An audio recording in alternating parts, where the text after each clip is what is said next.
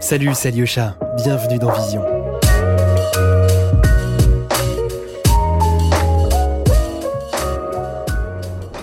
Avec Adobe Creative Cloud, vous pouvez donner une nouvelle dimension à vos projets en utilisant par exemple Photoshop sur iPad ou bien dessiner et peindre avec Adobe Fresco, jouer avec la 3D et la réalité virtuelle et plus globalement rejoindre une communauté mondiale de créatifs. Suivez le lien dans la description pour un essai gratuit. Je vous souhaite à toutes et à tous une très bonne écoute. Alors oui, je peux décrire euh, cette photo de ce pèlerin euh, chiite euh, lors du lors du pèlerinage de, de Kerbala, qui est le le pèlerinage de Arbaim. Euh, c'est une photo que j'ai faite dans le dans le sud de l'Irak, pas très loin de Bassora, dans le cadre donc d'un reportage que je faisais sur les sur les marais irakiens, sur euh, les fleuves de la Mésopotamie, l'assèchement des fleuves. Et, euh, et donc voilà, c'est une photo que je me suis retrouvé euh, en pleine période du, du pèlerinage. Alors c'est un pèlerinage qui a été qui a été complètement aboli, j'ai envie de dire, sous l'ère de Saddam Hussein et qui a repris vie donc suite à la chute de, de Saddam il y a, il y a, une, il y a une vingtaine d'années, une quinzaine d'années. On voit ce pèlerin. Alors les pèlerins font euh, jusqu'à 400 km, parfois 500 km pour euh, rejoindre euh, donc la ville de Karbala. Et certaines viennent d'Iran, certaines certaines personnes viennent de, donc essentiellement du sud de l'Irak. Et ils sont sur les routes pendant c'est un pèlerinage qui se fait à pied. Donc ben, la couleur, l'effigie qui est à l'effigie en fait de, de ce pèlerinage et de et de l'imam Hussein Ben Ali, euh, parce que c'est lui le, la, la, personne qu'on met en avant dans ce dans ce pèlerinage. Euh, c'est le noir et donc il a ce, grand drapeau noir qui, qui peut qui pourrait faire penser donc euh, bah, aux couleurs de, de Daesh, mais c'est pas du tout le cas dans dans le cadre et dans le contexte de cette photo. Mon nom est Mathias de Pardon, je suis photographe. J'ai fait des études de communication sociale et de journalisme à Bruxelles. Et euh, j'avais touché un peu à d'autres choses. J'avais commencé des études en architecture avant. Puis euh, et puis j'étais foncièrement attiré par euh, par cette idée de, de, de reportage. Même si j'étais assez convaincu à l'idée de, devenir photographe, j'en avais pas non plus la, la pleine certitude. Je m'étais dit si je fais des études de photographe et que je deviens pas photographe, euh, et j'en connaissais pas mal de, de, de photographes qui étaient en études de, enfin de d'étudiants en photographie qui euh, n'ont pas poursuivi d'ailleurs leur passion ou ce hobby de la photo. Et, euh, donc j'ai préféré euh, j'ai préféré faire des études de, communication sociale et, de journalisme. Et puis par contre la, fin donc de mon cursus s'est achevée par une thèse que j'ai faite sur sur cette pseudo crise du photojournalisme. Donc ça c'était au début des années 2000 et euh, la conclusion était qu'il n'y avait, pas foncièrement une crise du photojournalisme, mais qu'il y avait déjà à l'époque une, crise de la presse. Donc ce, cette thèse m'a permis de, de faire un stage euh, au début, qui était un stage que j'ai effectué euh, dans le quotidien euh, Le Soir, qui est donc un des deux principaux euh, quotidiens belges francophones. J'ai fait donc un, stage en presse écrite et un stage en, photographie de presse. Et donc ça a été ma première expérience en tant que en tant que photographe, même si j'avais fait quelques petits jobs avant. Et, euh, et puis l'occasion surtout aussi de, de rencontrer des, des, photographes reporters. Euh, donc j'étais à Bruxelles, donc à l'époque j'avais rencontré, euh, rencontré John Vink, j'avais rencontré Bruno Stevens, j'avais rencontré Gaël Turin et, euh, et Cédric Gerbet euh, à l'époque, donc pour pour alimenter un peu cette cette thèse. Euh, et puis suite à ça, j'ai continué un peu à travailler pour euh, pour le soir. Et puis euh, très vite, je suis parti vivre à l'étranger, à, Bangkok, où j'ai commencé à travailler comme comme photographe freelance. Mon premier souvenir suite à l'image est lié à beaucoup de choses. Moi, j'ai pas mal grandi avec une culture assez enfin une culture cinématographique. J'ai été très bercé par le par le cinéma. Je suis un peu un et euh, plus que par la photographie. Ça va paraître complètement euh, lambda euh, ayant le nom que j'ai, mais c'est vrai que ma mère avait des avait des livres de avait quelques livres de, de Raymond Depardon dans sa bibliothèque. Alors c'est vrai que quand j'étais jeune, ça m'a ça m'a interloqué parce que bah, j'avais j'avais le même nom que ce, ce, photographe. Il y avait énormément de textes dans ces livres. Il y avait notamment le, le désert américain où Raymond Depardon, je pense, évoque son amitié avec Gilles Caron. et puis euh, enfin vraiment c'est une c'est une euh, c'est une balade en fait vite finalement. Euh, Raymond Depardon voyage au travers euh, des États-Unis et puis il, il, il, écrit ce, ce livre avec avec euh, qui sont un peu des notes de voyage finalement. Puis ça m'a ça m'a je pense de manière un peu inconsciente un peu embarqué dans une photographie documentaire dans une photographie humaniste. Au fil des années hein, de manière assez décousue. Et puis euh, et puis ça s'est précisé donc au niveau de mes études. Mais donc il y a pas il y a pas une image en soi. Après j'ai beaucoup aimé dessiner quand j'étais enfant j'aimais beaucoup le dessin. Puis comme je le disais tout à l'heure euh, je pense que le cinéma américain des années 70, 80, 90, ça m'a vachement influencé aussi. Euh, et, euh, et donc voilà. Alors moi j'ai au départ une, j'ai envie de dire une démarche photographique qui est qui est celle du d'un photojournaliste au départ. Je pense que mes premières expériences en tant que photographe sont des sont des expériences où j'ai été sur le terrain très souvent. alors au début j'étais pas en binôme avec une rédaction, mais je travaillais avec avec des ONG comme Médecins du Monde, comme MSF, comme Action contre la faim où j'ai euh, où j'ai collaboré sur euh, sur différents projets. Euh, que ça soit en Inde, que ça soit au Laos, euh, que ça soit en, Haïti. ça a été un peu ma porte d'entrée dans ce dans ce milieu aussi. J'avais euh, j'avais le besoin de, de trouver bah, de pouvoir avoir bénéficié d'une certaine logistique sur place parce que quand on est jeune qu'on est indépendant bah, on n'a pas beaucoup d'argent au départ pour et donc donc c'était l'idée de voilà de pouvoir produire de pouvoir produire pour un client et en même temps d'être euh, de pouvoir m'intéresser à, à, différentes thématiques que couvraient euh, et développaient ces ONG. Au départ, donc cette euh, mon approche est très photojournalistique. Aujourd'hui, elle est s'inscrit plus dans une démarche de photographie documentaire. Alors là, le, c'est vrai que la, la, la, frontière est assez assez assez étroite, mais euh, mais bon pour pour beaucoup d'éditeurs ou de commissaires photographes, euh, il y a une vraie différence. Euh, donc aujourd'hui, j'ai tendance à m'inscrire plus dans le long terme, et puis je suis je, je, me déconnecte aussi d'une certaine actualité et, et, je travaille sur des thématiques qui sont en lien avec une avec l'actualité, mais qui sont pas qui sont pas je ne relate pas euh, où je relate plus des, des faits d'actualité en fait. Euh, donc voilà, elle est assez, euh, elle est assez classique finalement cette approche. Je pense qu'aujourd'hui j'ai une photographie en effet qui est beaucoup plus figée que ce qu'elle a pu l'être dans le passé. Euh, où en effet où moi j'ai commencé à faire des photos en noir et blanc euh, avec avec plusieurs avec des, des cadres qui étaient plutôt bien bien remplis bien bien chargés avec différentes protagonistes souvent euh, une image où il y avait une action qui était relatée, euh, ou en tout cas une activité des, des personnages, des protagonistes, des, des, des sujets dans l'image qui. Et c'est vrai qu'aujourd'hui, je suis dans une photographie beaucoup plus figée. Je pense que c'est lié euh, notamment à, à, à, du matériel. Il y a une dizaine d'années, euh, plus précisément, ouais, en 2011, j'ai repris un, un un appareil argentique, euh, plus précisément un, un moyen format argentique. Et, euh, et c'est vrai que ça m'a permis, j'avais envie de, j'avais envie de décélérer un petit peu. Euh, c'est vrai que je produisais beaucoup d'images. On avait, c'était en 2011. J'avais couvert une partie du printemps arabe. Euh, j'avais été en Tunisie, en, en Égypte et puis et puis en Libye.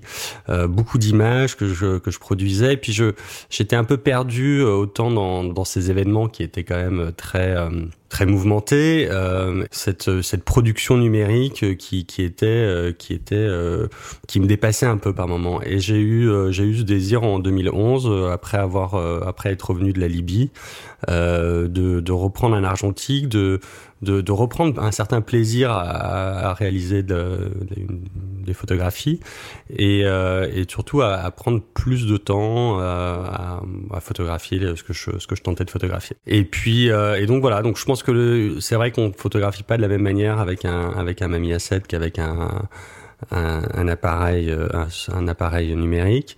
Et, euh, et, je pense que ça, euh, d'une manière assez inconsciente, en tout cas, figé beaucoup beaucoup enfin une figé ma photographie c'est un truc que j'ai conscientisé avec les, avec ces dernières années mais mais mais donc voilà je pense qu'en effet le, le, le, médium et en tout cas le, le, le soutien matériel qui peut avec lequel on peut être amené à faire des images va tant soit peu déterminer finalement le l'image et, le sujet. Et puis j'ai trouvé que dans cette image figée, dans, il y avait, y avait toujours ce désir de finalement d'être dans une image volée, dans une image de, dans, dans une instantanéité, dans dans un moment où finalement tout se rejoint dans le cadre et, et où on est sur une espèce de de, de symétrie parfaite ou de non symétrie parfaite. Là, j'avais euh, j'avais cette envie plutôt d'être d'avoir un d'avoir un, une forme de dialogue en tout cas avec avec mon sujet. J'avais plus envie de me cacher ou de prendre une image, euh, je vais pas dire à l'encontre de, de, de, la personne que je photographiais, mais, mais plutôt être en, dans un espèce de voilà de dialogue avec lui et je fais alors c'est pas vraiment de la photographie posée. Généralement, les gens, je leur demande rarement de poser, euh, mais ils sont là, ils m'ont vu, ils, ils, sont, ils sont, ils sont, ils sont, ils sont, conscients de ma présence. Et généralement, je les photographie euh, dans la, dans, le, dans une position où ils sont initialement et euh, où c'est souvent, une, en effet, une, une, image assez figée, assez posée. Euh, et où, euh, où c'est vrai que je peux avoir parfois un sens assez aigu du, du cadrage et de la, et de la, et de la couleur. Il faut qu'il y ait une forme de communication, qu'elle soit verbale ou non verbale finalement. Euh, je pense qu'il faut, il faut pas. Euh, la photographie est, pas, quelque chose de très frontal euh, et il faut pas. Euh, je pense que à, vouloir euh, être discret ou à vouloir, je sais pas. Moi, je, je, j'ai envie de dire que je suis plutôt la, la, personne qui est en face de moi réalise que je suis à l'étranger très souvent. elle réalise que j'ai un appareil photo, voire deux autour du cou. Donc donc on va pas se leurrer, elle est, elle est consciente que si à un moment j'attire, euh, j'ai mon intention qui est attirée vers, vers, euh, vers cette personne, c'est très souvent pour, pour que je puisse la prendre en photo. Euh, donc je pense qu'il y a, il y a une il y a un accord de confiance euh, qui est assez tacite, mais que qu'on réalise euh, très rapidement. On se rend compte très vite si la, la personne en face de soi euh, a envie d'être photographiée, va vous accorder une seconde, 10 secondes, 30 secondes dans le cadre d'une photographie ou pas. Et, et donc généralement, ça m'intéresse plus trop de prendre des photographies à l'insu de, des autres, enfin de, de, de, mes sujets, parce que parce que je trouve que généralement une photo, enfin la, la photo peut parce qu'encore une fois, je crois que je recherche encore ce dialogue et ce, cette complicité. Après, euh, ça peut m'arriver de faire une image volée, encore une fois, mais euh, c'est vrai que j'ai envie d'être euh, d'être face à mon sujet, que cette personne se rende compte de ma présence et, de voir si au-delà de ça, on a envie d'échanger ensemble et si cette personne a envie de me prêter son image l'instant d'une seconde.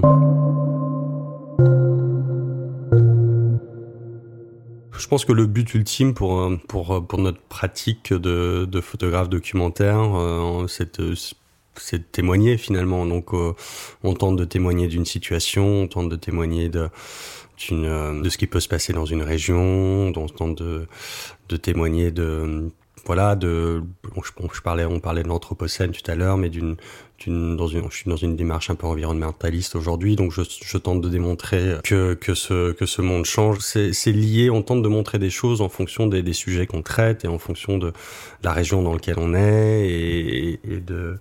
Je pense que voilà, il n'y a pas a pas systématiquement une raison unique ou une une recherche unique à une photographie. On cherche différentes choses à différents moments.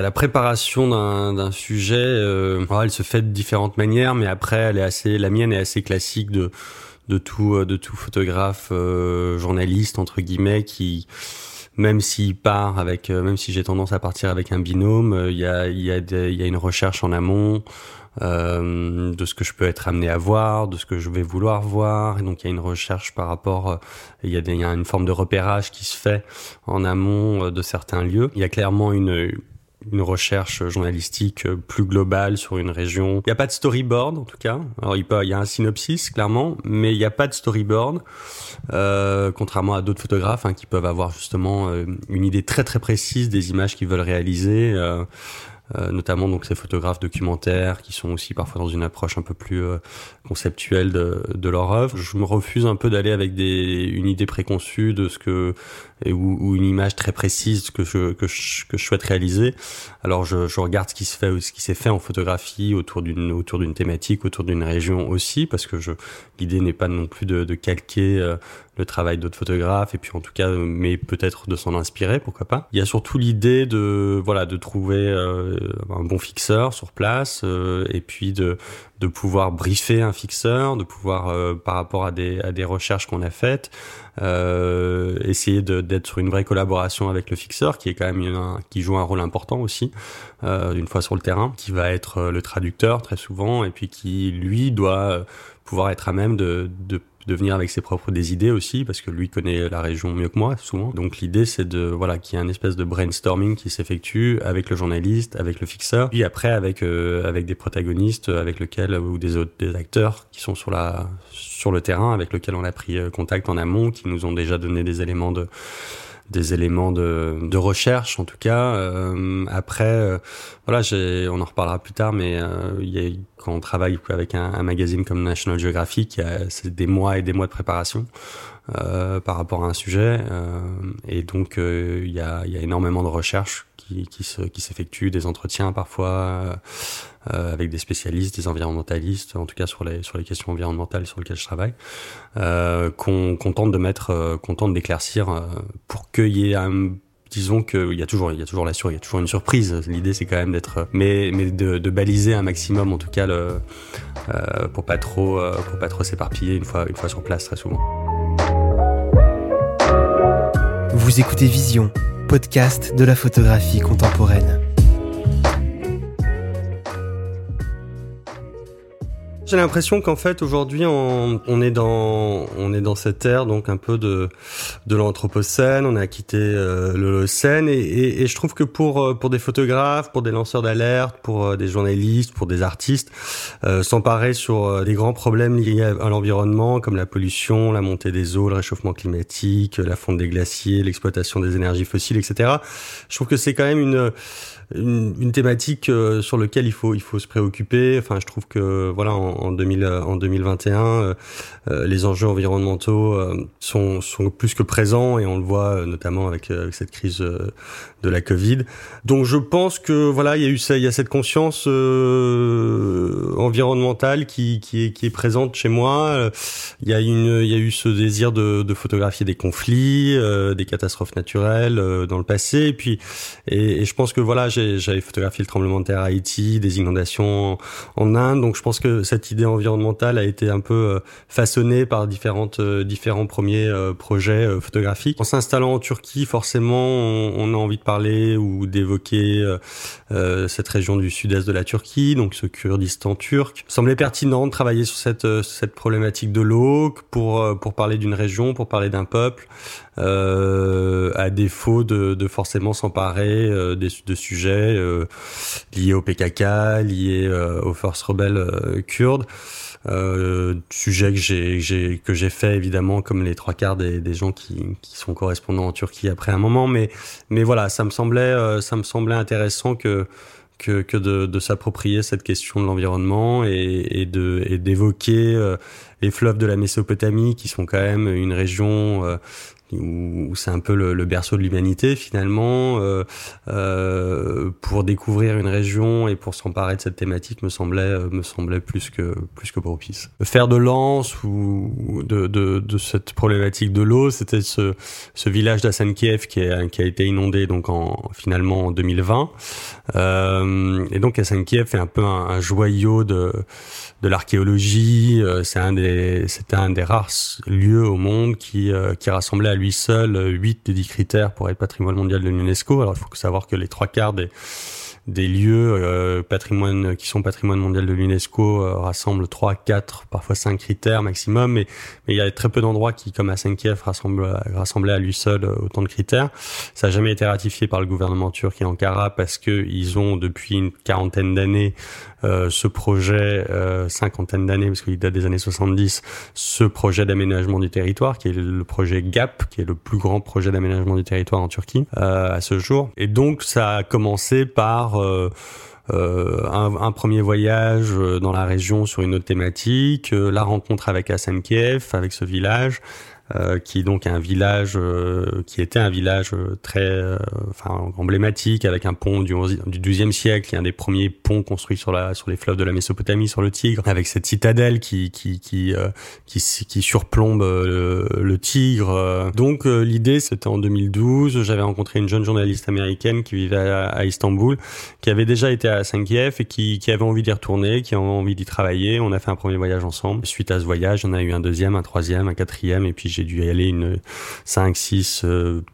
peut-être dix fois en, 5 ou 6 ans. Au début, donc, je me suis concentré sur Hassan Cave, euh, qui était donc voué à, à, être englouti par les eaux du barrage d'Ilissu, qui est le deuxième plus grand barrage en Turquie, après le barrage d'Atatürk, qui lui est, qui est situé sur le Tigre. J'ai élargi le spectre, euh, j'ai commencé à aller sur, à visiter, à photographier d'anciens villages qui avaient été eux-mêmes euh, engloutis euh, par d'autres barrages sur le sur le Frat. J'ai commencé à sillonner les, les, deux fleuves en fait en Turquie et, à, et à photographier cette région. De là euh, est parti le, le, fait de vouloir euh, s'intéresser à l'Irak parce que finalement euh, euh, bah les, les, conséquences directes finalement de cette politique de barrage, c'était des conséquences auxquelles allait faire face le peuple irakien parce que finalement ils dépendent euh, de ces mêmes fleuves euh, qui sont donc qui prennent leur source en Turquie mais qui traversent tout l'Irak et tout et toute la Syrie. Le, le Frat traverse la Syrie ils se rejoignent dans le sud de l'Irak à Bassora et, pour former le Châtel arabe.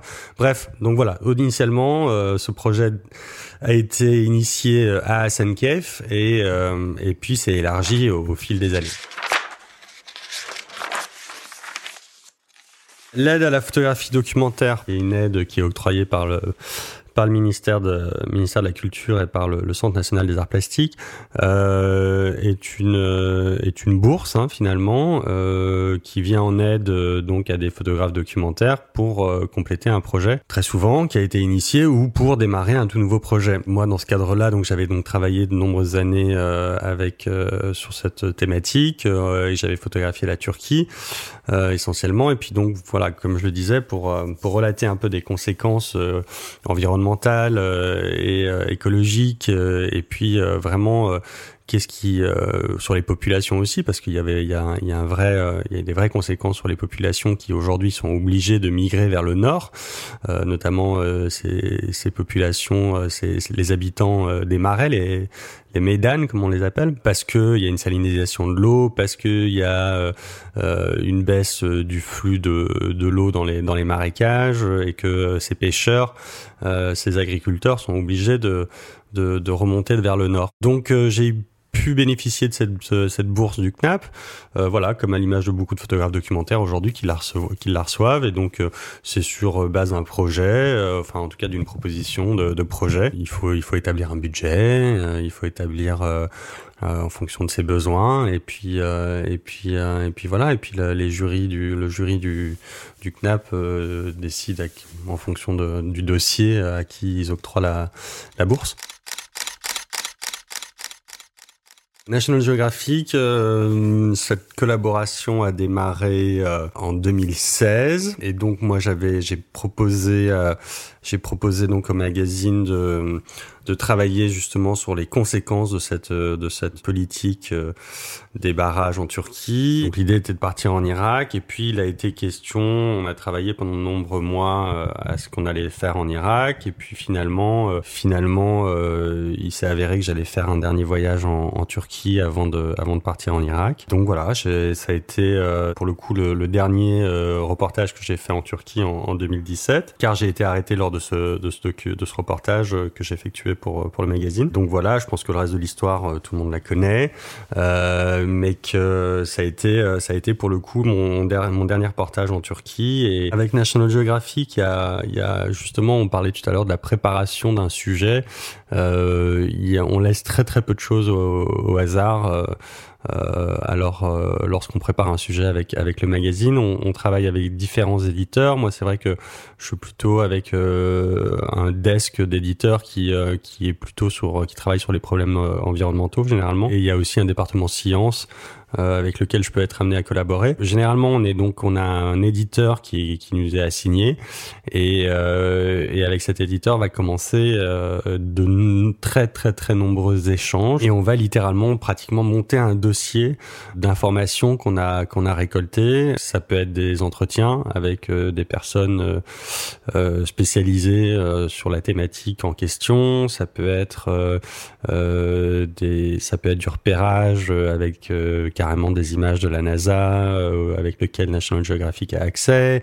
Enfin, il y a plusieurs il y a vraiment enfin on rassemble une très large euh, somme d'informations euh, et puis il faut euh, il faut par la suite convaincre différents entre guillemets boards d'éditeurs qui qui valideront le sujet c'est assez particulier parce que c'est vrai qu'en France on a on, on, a des éditeurs qui nous laissent beaucoup de liberté, parfois trop d'ailleurs.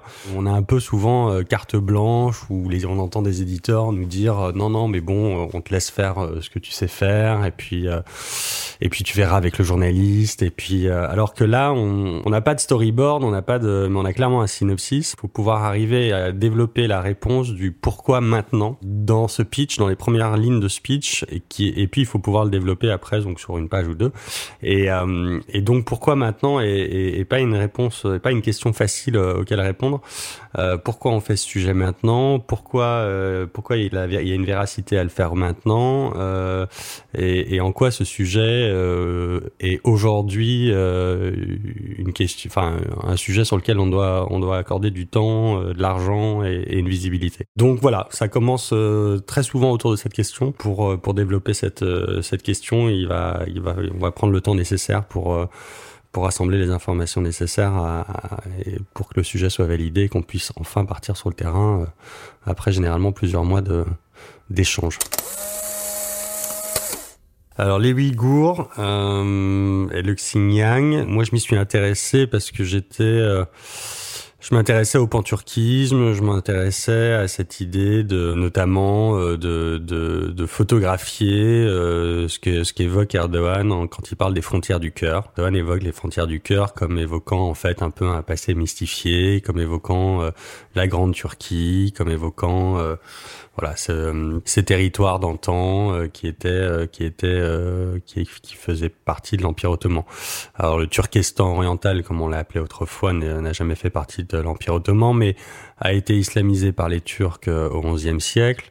Euh, les Ouïghours sont donc, on pourrait, on peut le dire, turcophones, même si c'est un dialecte turc. Et j'avais envie d'y aller pour pour photographier un peu cette turcité, enfin ce qu'on pouvait retrouver de, de turcité dans en Chine et dans cette région autonome de, du Xinjiang. Et, euh, j'y suis allé en 2015 ou 2016 pour la première fois. Et en fait, euh, ça a été un concours de circonstances. J'ai eu le, j'ai eu une commande pour un magazine gastronomique euh, américain qui a voulu me faire partir au, au Xinjiang pour photographier bah, la gastronomie ouïghour. Puis au même moment, il y a eu un festival chinois qui était géré par un Français qui faisait tout un projet, en tout cas qui avait comme thème euh, euh, la route de la soie et qui avait vu euh, ma série sur la mer Noire en, lors d'une exposition à Istanbul et qui avait envie d'exposer cette cette série dans le cadre de son festival. Moi, j'ai demandé à pouvoir produire une nouvelle série et qui qui serait une série que, qui se ferait au, au Xinjiang.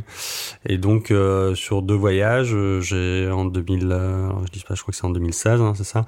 En 2016, j'ai j'ai été à deux reprises au Xinjiang alors la situation était euh, était pas complètement la même, mais euh, on était quand même déjà bien dans une euh, dans un système qui tendait à, se verrouiller autour de la communauté ouïghour.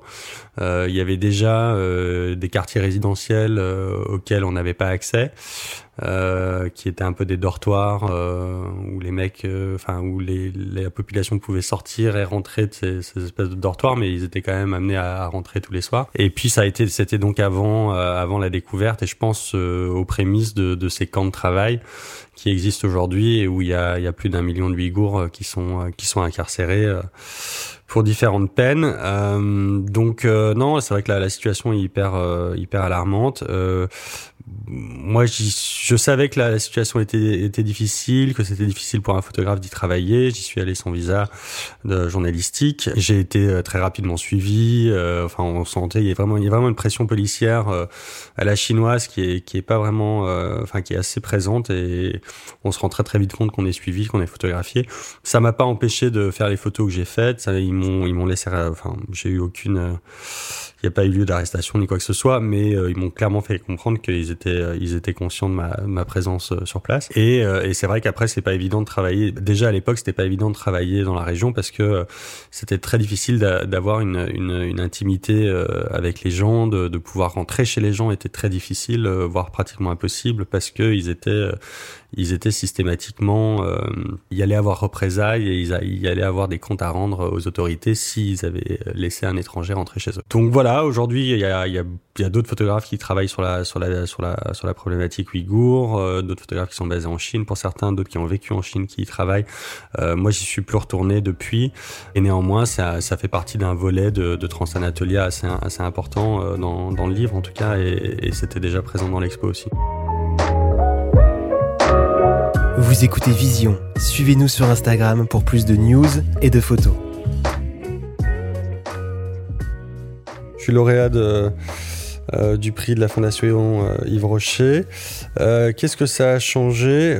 Je je suis pas convaincu que ça ait changé grand chose, mais ça m'a surtout donné l'opportunité de pouvoir faire un, un, voyage euh, en plus pour euh, dans l'idée de, de, de, continuer à travailler sur les fleuves de la Mésopotamie. Donc j'ai fait un voyage au Kurdistan euh, irakien au mois de décembre. on a travaillé avec Guillaume Perrier, qui était mon binôme sur ce projet, en parallèle avec pour une commande pour le Figaro Magazine aussi.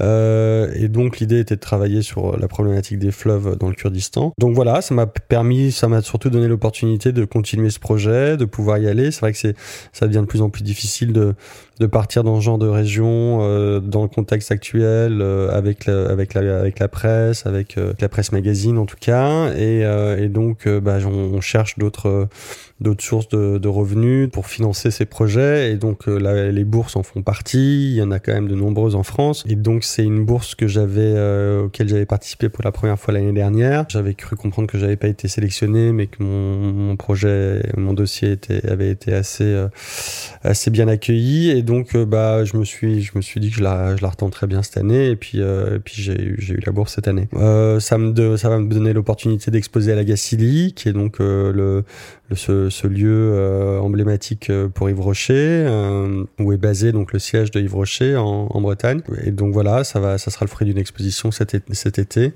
où là pour le coup je vais présenter bah, toutes, enfin plusieurs images des fleuves euh, il y a certaines images qui ont une dizaine d'années qui ont été prises en Turquie, d'autres qui ont été prises à, Mossoul euh, au mois de décembre, et puis il y, y aura y aura des images des marais irakiens. Donc euh, donc j'ai envie de dire une ouais une petite rétrospective en tout cas de ce projet qui sera exposé donc qui sera donc exposé à la Gacilly cette année. Le projet de la National 7 est venu euh, dès le début du, premier confinement, euh, donc l'année dernière. Euh, l'idée, c'était de faire un peu une traversée de la Covid, de, pouvoir suivre un itinéraire qui était qui était qui était dicté dès le départ, qui était celui de de cette route qui est quand même la, nationale la plus longue de France, qui fait 999 ou 998 km, je pense. Et, donc j'ai proposé ça à Libération. J'ai proposé de faire un, de faire un voyage, une itinéraire itinérant euh, de, cette Covid. Voilà, j'ai apparemment réussi à trouver les arguments pour pour convaincre la rédaction de, de, faire ce projet. Et donc, je suis parti une dizaine de jours sur les routes de France en, traversant donc euh, la nationale 7 euh, depuis euh, depuis la, la porte d'Italie jusqu'à Menton. Bon voilà, c'était un drôle de hasard, mais c'est vrai que en France, la Covid au début a été hyper stigmatisée par la par les populations chinoises et asiatiques. Or, euh, bah, Port d'Italie, c'est un peu, euh, c'est un peu là qu'une grande partie de la diaspora chinoise, en tout cas, euh, a été s'est établie à Paris. Et puis, et puis j'allais jusqu'à la frontière, à la frontière italienne, qui était un peu vraiment à l'époque la, zone rouge de, de la Covid en Europe. Donc, donc voilà, ça faisait, ça faisait un temps soit peu sens. Après, ça n'a pas été, j'ai j'ai trouvé beaucoup de difficultés à photographier ce, ce projet. Je pense qu'à l'image de nombreux photographes qui ont, tenté de photographier cette période où, finalement il se passe pas grand chose. alors il y a, beaucoup de photographes qui sont qui sont retrouvés dans les hôpitaux à photographier infirmiers, médecins et patients. moi j'avais envie de faire un, j'avais moins envie de m'inscrire ou en tout cas de me concentrer sur sur la maladie en soi, mais plutôt comment euh, comment cette euh, ce virus en tout cas euh, et cette pandémie redessinait finalement le quotidien de chacun et, puis le territoire aussi. Donc c'était une manière voilà de, de photographier je vais pas dire le néant mais c'est vrai que c'était c'était c'était des, des paysages c'était des routes euh, où il y avait où il y avait où la présence humaine était inexistante et où on retrouvait systématiquement les mêmes scènes de vie. Donc euh, soit des gens qui allaient euh, à la boulangerie au supermarché des joggers des gens qui photographes qui, qui promenaient leurs chiens. Enfin on voyait vraiment systématiquement les le même type d'individus liés à des scènes de vie très similaires qu'on soit finalement à Paris ou dans le sud en passant par Avignon euh, ou Lyon. Et, euh, et donc euh, j'avais l'impression de voir à peu près tous les jours la même chose. C'était assez euh, et, et, finalement j'ai fait des portraits et puis j'ai posé des questions, des questions type à tous les gens que, à tous les gens que je photographiais. Ces espèces d'espaces vides de toute, de toute personne, enfin de toute présence humaine en tout cas. Donc ça, ça a été, ça a été ce projet de la National 7 pour pour Libération. Ben dès que le projet s'est terminé, pratiquement, Laura Serrani m'a contacté dans l'idée de d'être invitée euh, au festival Planche Contact, qui est donc le festival de Deauville. Elle avait euh, l'idée de m'y inviter pour euh, en 2021, et puis avec la Covid finalement de certains photographes étrangers qu'elle avait prévus au programme et qu'elle comptait inviter n'ont physiquement pas pu se rendre en France. Elle a un peu revisité son casting pour pour l'édition de 2020 et elle m'a elle m'a appelé cinq jours avant ou quatre jours avant euh, le début de la résidence pour, pour savoir si j'étais intéressé par y participer. Ce à quoi j'ai répondu favorablement. Euh, mais après, c'est vrai que je suis arrivé à Deauville déjà n'ayant n'ayant jamais été à Deauville de ma vie avant. Euh, donc je connaissais pas du tout ce lieu. Après, j'avais l'impression de le connaître sans, y avoir sans y avoir m'y être jamais, enfin sans m'y être rendu. Je suis arrivé sur place. Certains photographes avaient déjà fait euh, du repérage en amont, c'était déjà rendu sur place, avait déjà rencontré euh, les membres du festival, etc. Euh, c'est vrai que je suis arrivé, j'avais aucune idée de ce que ce que j'allais faire à Deauville. Alors euh, Laura Serrani a élargi finalement le terrain de jeu des photographes et qu'on n'est plus cantonné à photographier Deauville, mais maintenant on peut on peut se consacrer sur tout le territoire normand. Euh, c'était très bien. Très vite, je me, dès le premier jour, j'ai pris la voiture, je suis allé au Havre. Voulu, je me suis dit, est-ce que je vais faire quelque chose avec euh, sur le Havre? Ça me paraissait une grande ville portuaire française. C'était intéressant.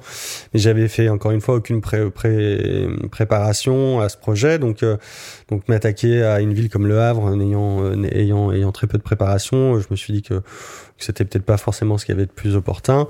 On était sur la sortie du premier confinement, donc on était encore vraiment partiellement confiné. Il y avait encore les 100 km. Il se passait pas grand-chose à Deauville, hein, soyons clairs. Euh, on était logé à proximité d'un skatepark où là j'ai commencé à avoir euh, au fil des jours euh, une jeunesse, euh, une jeunesse normande, mais pas uniquement, qui, qui, qui, se retrouvait dans ce skatepark et ça m'a donné envie de bah, de d'y aller, d'aller les voir. De... Donc il y a eu beaucoup d'intimité, beaucoup de complicité qui a pu qui a, qui a émané des, au fil des jours, au fil des semaines avec cette jeunesse euh, que j'ai commencé à photographier. Encore une fois, au fil des jours, euh, bah, la France commençait à se, à se déconfiner. Il y avait il y a plus les 100 km. Euh, alors les, les, Français étaient avides de grands espaces, etc. Et, euh, et donc ils se sont retrouvés sur les plages de, de Normandie. Et, donc là, j'ai aussi photographié une une, une jeunesse euh, qui venait de l'Île-de-France euh, et euh, qui venait en Normandie un peu ou qui venait à Deauville un peu comme ils comme ils comme ils seraient à Las, Vegas un peu quoi. Il y avait il y avait des il y avait des boutiques il y avait un casino il y avait il y avait des voitures de luxe, il y avait une plage, euh, donc il y avait euh, cette rencontre avec toute cette jeunesse là aussi, et euh, ce qui fait que c'était assez, c'était assez intéressant. Et, et, voilà. Et puis l'idée c'était donc aussi un peu de, parler, de donner un peu la parole parole entre guillemets ou un visage à cette jeunesse qui, qui avait su, qui avait subi un premier confinement. Et, et on sait à quel point le, confinement euh, et cette période de, pandémie est difficile pour euh, pour les jeunes. Donc euh, donc ça me paraissait propice. Après, je, je suis parti sur un sur une, un désir de, de, faire du portrait parce que j'étais à Deauville et que je je y avait j'aurais pu avoir une approche beaucoup plus beaucoup plus documentaire, mais Philippe Chancel était présent. Il avait déjà commencé un projet où il, donnait vraiment un visage très différent, très divers de deux villes. Et, j'aurais pu partir sur une, sur une approche un peu euh, comme à l'image de comment j'ai photographié l'Azerbaïdjan ou d'autres régions. Mais, mais, euh, mais là, j'avais très envie de me, concentrer sur ces jeunes. J'avais pas forcément envie qu'on sente qu'on est qu'on qu'on soit à Deauville. J'avais juste envie de, de, de faire des images où il y avait il y avait une il y avait une lumière euh, parce que la lumière en Normandie est extraordinaire et et, euh, et puis c'est qu'il y ait une espèce de forme d'un top par rapport à ces portraits.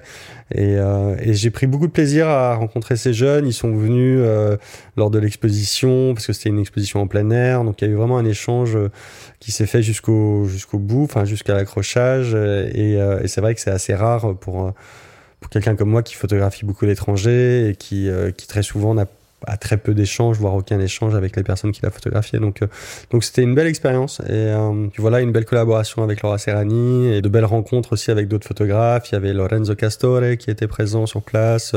C'était, euh, c'était une de mes premières vraies résidences où, euh, où tous les soirs on se retrouve autour d'une table, on parle photo, on, on échange ce qu'on a vu au jour, dans le jour même. Et, et c'était assez, c'était assez bien, c'était assez enrichissant. Et puis surtout, c'était une une très belle manière que, de se déconfiner, que de se retrouver avec d'autres photographes et de se confronter à eux et de pouvoir échanger avec eux tous les jours. Donc, euh, donc voilà. À la fin de l'année 2020, euh, André Frère et moi-même avons publié donc Transanatolia, qui est donc un projet qui a pris jour en 2017, euh, donc à mon retour de Turquie. Euh, j'ai eu cette opportunité de faire une exposition autour de mon travail euh, en Turquie, que j'avais, dont l'exposition s'appelle s'appelait Transanatolia et qui évoquait finalement l'expansionnisme turc et le pan-turquisme, cette idée de la nouvelle de cette nouvelle Turquie qui est néo-ottomane, qui est qui est conservateur. Donc voilà, sauf que bon en 2017, on a fait une cette exposition aux Archives nationales, notamment avec avec l'aide et le soutien de de Lionel Charrier. Et euh, mais il a jamais été, euh, enfin à l'époque, euh, il était inconcevable dans les délais dans lesquels on est, on était de, de faire un livre ou même un catalogue. Et puis, bah, ce livre a pris quelques années avant de, avant de sortir. finalement, c'est le, c'est le fruit d'une collaboration donc avec André Frère. Euh, et avec Joao Lineu, qui est le, le, graphiste du livre, et avec euh, Ufuk qui est, qui est donc l'imprimeur du livre. Le livre a été donc imprimé à Istanbul. Euh, c'est quelque chose auquel je, je tenais beaucoup. Euh, j'avais envie au départ que ce livre, euh, voilà, soit conceptualisé et imprimé par un Turc, finalement, enfin en tout cas par des confrères et collègues turcs. Euh, Yusuf Sevinçli m'a aidé aussi, qui est donc ce photographe turc qui est assez assez connu et renommé en France, à séquenciser certaines certaines parties du livre. Donc voilà, je, je, me suis entouré de d'amis, de, de, confrères turcs notamment pour pour faire ce livre. Ce livre s'articule autour de d'une préface qui est, euh, qui est écrite par, euh, par Guillaume Perrier, qui est donc euh, l'ancien correspondant du journal Le Monde à Istanbul, que j'ai rencontré à l'époque en 2010. Le livre est bilingue, donc il est en français et en anglais. Il y a plusieurs cartes qui, qui resituent un peu certaines des régions que j'ai photographiées au fil de, au fil de cet ouvrage. Toute une série d'images je crois qu'il y a 65 images dans le livre. On a une couverture qui est assez graphique, euh, avec euh, une forme graphique qui reprend en fait euh, l'Empire ottoman à son apogée, et puis euh, une typographie qui, qui est extensible euh, à l'image de cette idée donc d'expansionnisme.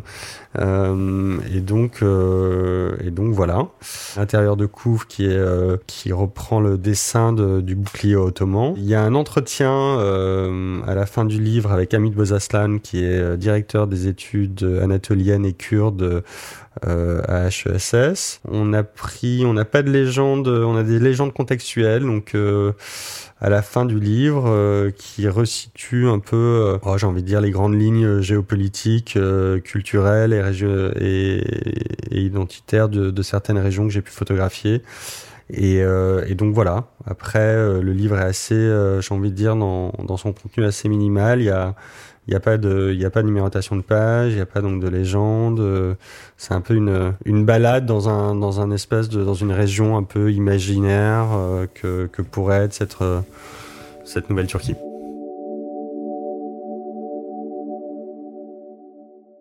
Je pense que moi, cette, euh, cette photographie va devenir de plus en plus euh, multiculturelle. Je pense que cette photographie, euh, elle va, il y aura plus une influence. L'histoire de la photographie moderne et, est une histoire euh, quand même euh, occidentale quoi finalement. Euh, on peut on peut on peut on peut retracer la photographie américaine par exemple. Là, je pense qu'aujourd'hui et depuis maintenant une, dizaine d'années je pense que la photographie a, a, différents visages. Il y a eu l'émergence de la photographie africaine ces dernières années l'émergence de la photographie latino-américaine l'émergence de la photographie chinoise. Donc donc la photographie aujourd'hui elle est elle est elle est elle est globalisée à, l'image de ce monde. Euh, donc elle a différents visages, différents codes, différentes histoires. Je pense que ça va rendre euh, le médium de la photographie que plus intéressant. Et, euh, et moi-même, je suis, je suis très avide de, de justement et curieux de, de, de savoir, de savoir comment justement la jeunesse africaine elle photographie l'Afrique aujourd'hui. Ou j'ai eu pas mal d'amis et confrères euh, qui sont euh, latino-américains, qui, qui photographient l'Amérique latine. Euh, certains sont étrangers, d'autres sont, sont, sont, sont, de là-bas. Et, et, je suis toujours très curieux de, de voir un peu aussi leur, leur approche photographique, qu'elle soit documentaire, souvent elle est documentaire, mais pas uniquement. Hein, je suis assez optimiste quant à l'avenir de la photographie finalement, même si euh, voilà, c'est pas évident d'avoir d'avoir de tels propos, euh, sachant qu'il est quand même de plus en plus difficile de vivre de la photographie euh, parce que y a parce qu'on est tous photographes aujourd'hui quelque part pratiquement. Mais je pense que par contre le, le médium euh, de la photographie a encore a encore de nombreuses années devant lui et je pense que que ça sera un regard qui sera un peu moins euh, ethnocentré euh, dans l'avenir et, tant mieux. Euh, alors après, euh, est-ce que on a est-ce que euh, est-ce que quand on est blanc et, occidental euh, et homme et euh, on est on a encore la légitimité d'aller photographier d'autres régions, d'autres contrées, j'en sais rien, j'espère quand même encore un peu. mais c'est vrai que ça me donne aussi le, le désir et l'envie de, de, photographier la France parce que pour le coup bah moi je l'ai très peu photographié pendant pendant une vingtaine d'années là et, et que ça me donne envie justement de, de, de me rapprocher de, ma culture et de, ce que je peux être amené à connaître le mieux et à photographier le mieux. Donc, euh, donc voilà, il y a, y a, un peu une réflexion qui se fait autour de ça. Je vais essayer de, je vais essayer de commencer à faire de, commencer un nouveau projet peut-être euh, dans le sud de la France. Voilà.